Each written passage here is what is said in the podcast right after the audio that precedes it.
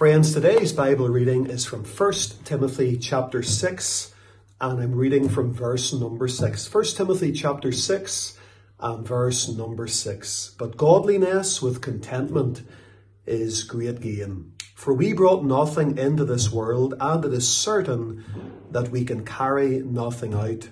But having food and raiment, let us be therewith content. And it's verse number 7 of this portion of scripture that I just want to leave with you for a moment or two today. We brought nothing into this world, and it is certain that we can carry nothing out. You know, there's an old Jewish proverb, and it says that whenever children are born, whenever babies are born, they are born with clenched fists. But whenever a person dies, by and large, they die with their hands open. And the thought is that we're born with clenched fists, wanting to grab and accumulate and have physical, tangible things to hold on to. And so often that's how people in this world live their lives. The desire to accumulate wealth, to accumulate property, to prosper financially and materially in this world. And of course, there's nothing wrong with doing well for yourself, so long as it doesn't compromise spiritual truth.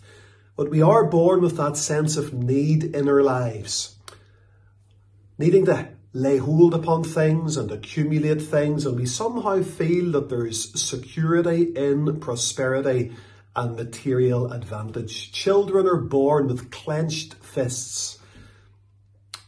And then, whenever we die, we die with open hands because everything of a material nature we will leave behind in this world. We're born naked into this world and we leave this world in a physical sense with nothing. We brought nothing into the world.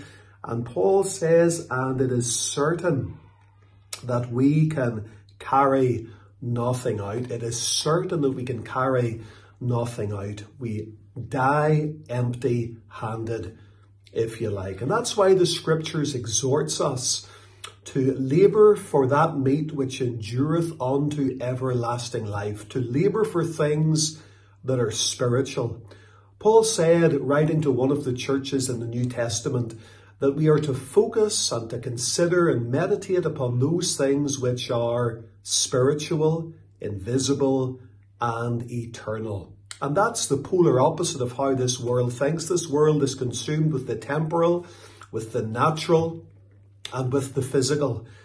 But the Christian recognizes, as the hymn writer says, we are to labour for treasures of worth ere toil ends at the close of the day. The only thing that we can take out of this world is God's salvation. Something that we're not born with, but it is something that we can die with.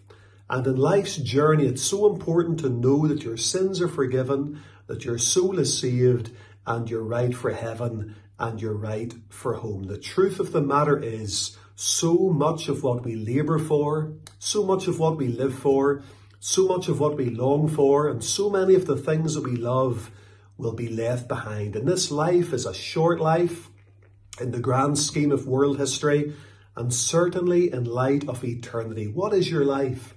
It is even a vapour that appeareth for a short time and then vanisheth away. Godliness with contentment is great gain. Make sure today that you've got Jesus Christ in your heart and in your life, the Son of God, the only Saviour of men. Make sure that your soul is saved and let's live in light of eternity.